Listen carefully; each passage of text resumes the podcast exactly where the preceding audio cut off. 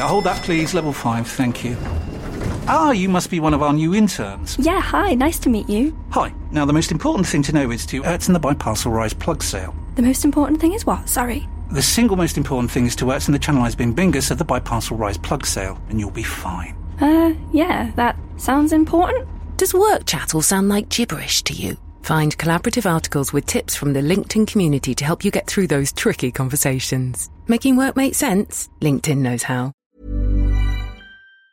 The TalkSport Daily podcast is proud to be in partnership with Enterprise Rent a Car. Whatever the mission, home or away, Enterprise helps over 120,000 people every day. With vans of all shapes and sizes, if you have a plan, Enterprise has a van. No matter if you need to rent for an hour, a day, a week, or longer, Enterprise offers great rates for you or your business. To find out more and book, visit enterprise.co.uk.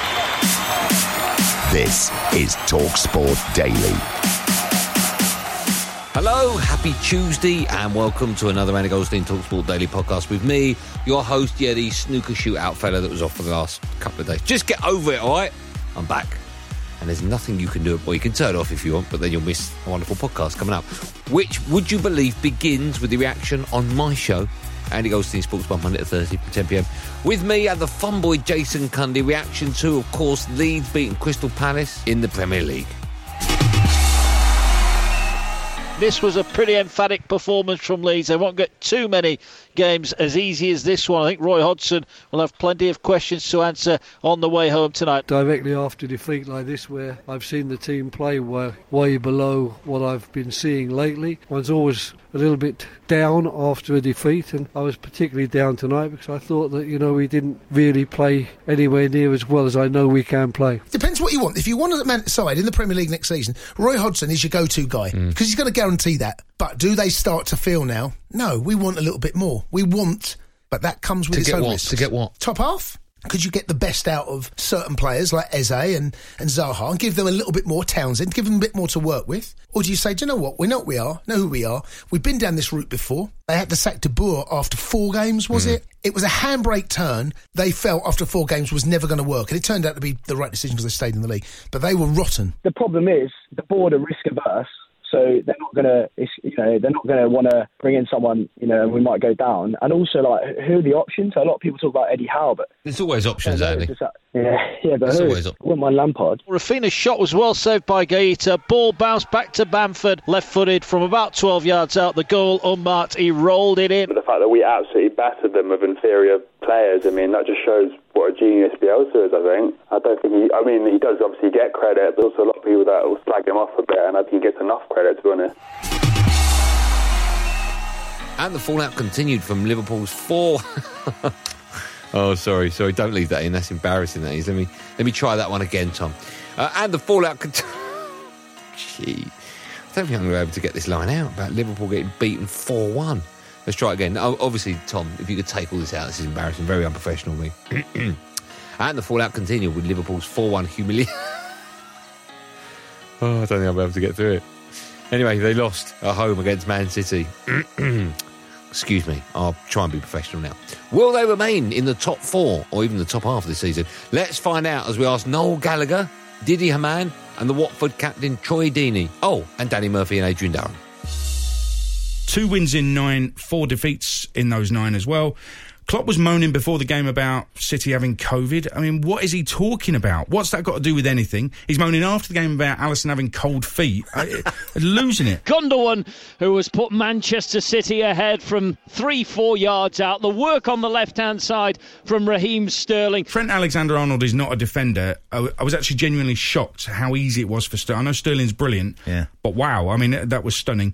And the last thing, when it's going well for Andy Robertson, he's cocky and confident. When things aren't going well, he goes missing. Thiago, I think, is a bizarre signing. Lovely touch, gorgeous passer of the ball. He's a winner in his career, sensational, but no energy, no dynamism, so he's not Liverpool.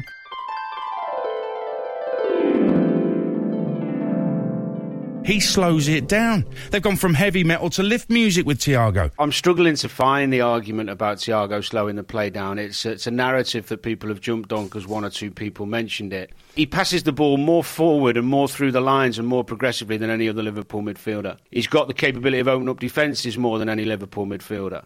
Now, if Thiago had walked into that Liverpool team that was winning, playing well alongside maybe Henderson and Fabinho, you know, the, the two of the normal three, you wouldn't have this narrative going on.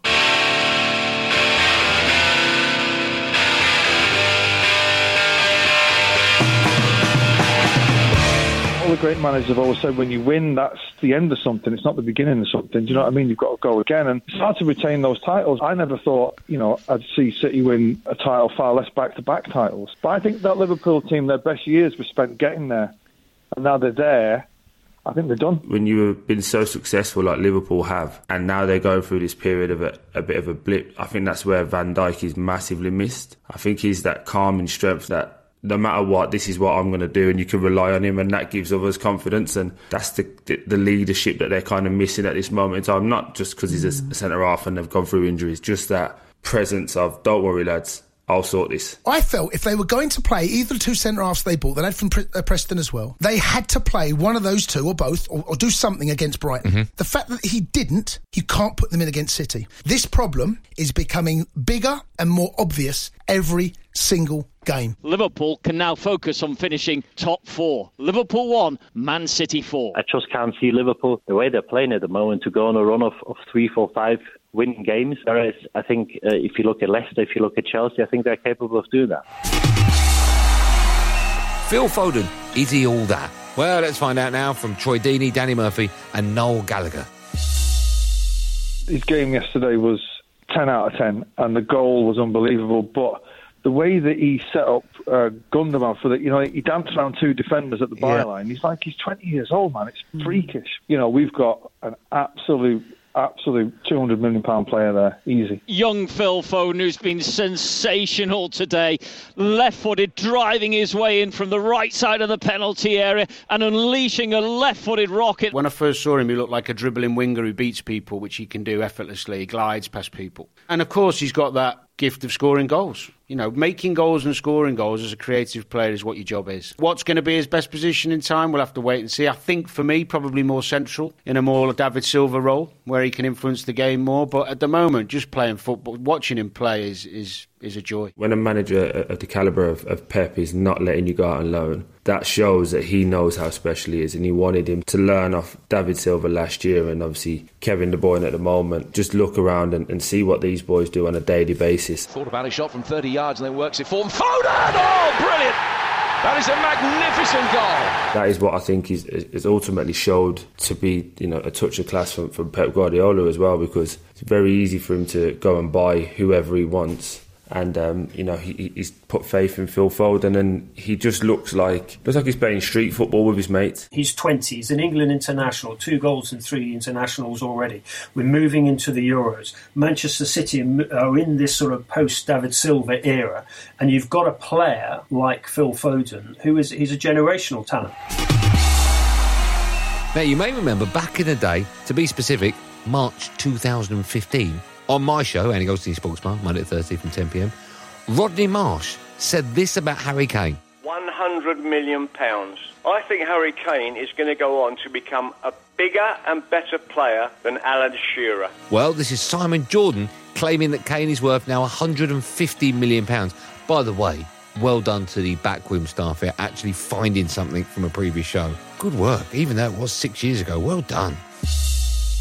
The marketplace right now for Harry Kane to go for anything vaguely resembling what Tottenham might want for him, Tottenham would want, whether it's right or wrong, and whether we can pick the bones out of this, is 150 million quid for him. Right?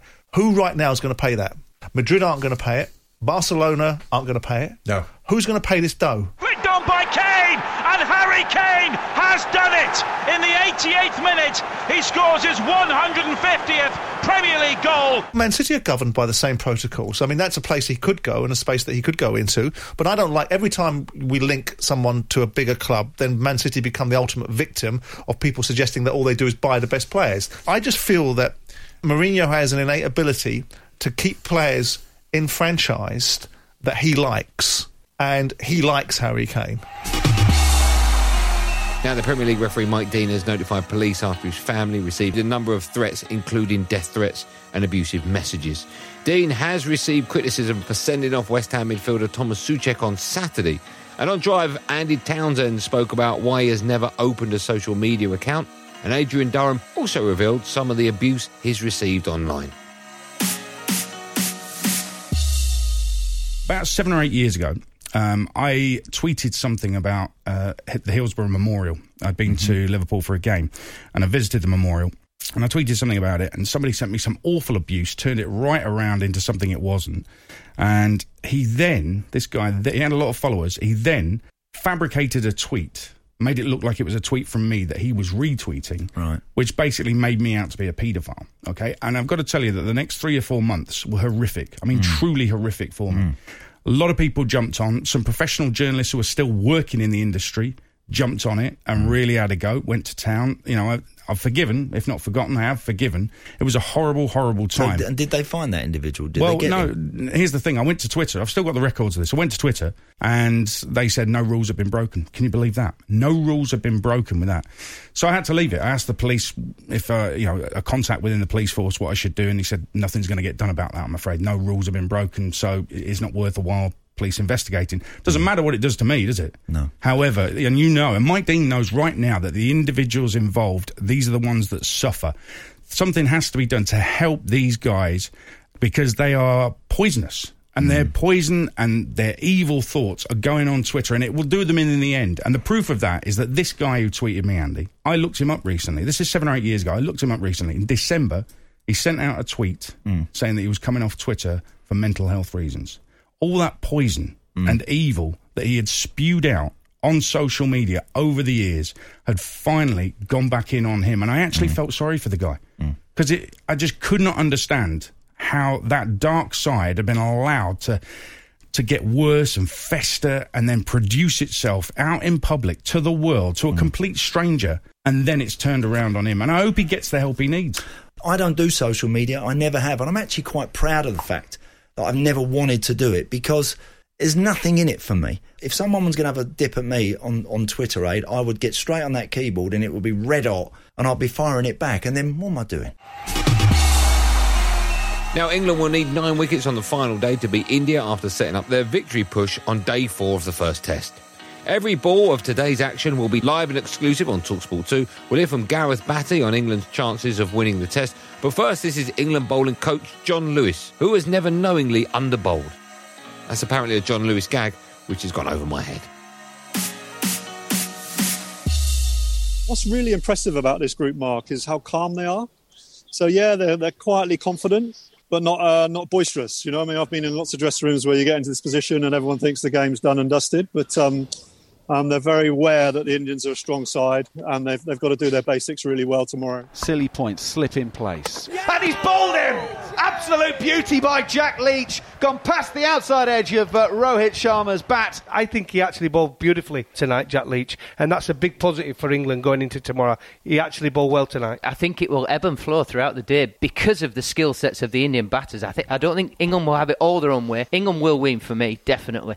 I don't think India can win. And we finish with the wonderful Hawksbee and Jacobs and clips of the month. It's Alvin Martin during commentary of Stockport versus West Ham alongside Sam Matterface. Do you remember the end of Gladiators? Yeah? You know, Gladiators ready, contestants ready. Do you remember that? Oh, that one. I thought you meant the film. No, no, no, no. You know that tech challenge that they do at the end where they have to run up that, that travelator thing? Yeah. That's what it's like running out here at the moment. I don't really get that one. You know, when it's difficult to run because the thing's going the other way. Yeah, so heavy underfoot. Whatever. Not Evan Alvin, is he? Well, if he hadn't seen Gladiators, how, why would he know what a travelator is? Travelators, the one with Russell Crowe. Uh, this is Ray Parlour uh, now at uh, Luton versus Bournemouth. They're just a little bit slow in possession. They've got to move the ball a little bit quicker. It's a little bit bobbly out on the pitch. And on the break, they look quite dangerous. They're just lacking that little bit of quality in that final third, both teams. Bournemouth have got to step it up a little bit with the pace of, of the passing. But in that final third, make sure that that little bit of quality is there. Yeah, we do like Ray's little bits, which is why we gave it the music treatment, of course. Just a little bit. It's a little bit. Just a little bit. does work well. There. There you go. So, um, yes, what's next, Andy? It's Gary Scott with the travel. A lane's closed northbound from junction 14 to central Milton Keynes, going towards Northampton at junction 15. In Northamptonshire, a toaster on the A43. Just move it then. Can't be that big. Unless it's a big industrial one they have in a factory or something. But uh, I think he means in toaster, doesn't he? Uh, Yeah, I in think so, Northampton. um, and uh, we didn't uh, realise quite how much Laura Woods dislikes the Jim White show. Jim White is back alongside former Manchester City winger Trevor Sinclair, and his sidekick joins us as well. Simon Jordan, that's all from 10 o'clock on Talksport this morning. Don't listen. Harsh. Very harsh. Don't listen. and finally, this is Sam Matterface commentating on Liverpool v Spurs. It'll probably be forgotten in the uh, fullness of time because of the victory that Liverpool looked to almost certainly be waging on Tottenham. But uh, Højbjerg's crack was a special sight. Dirty boy.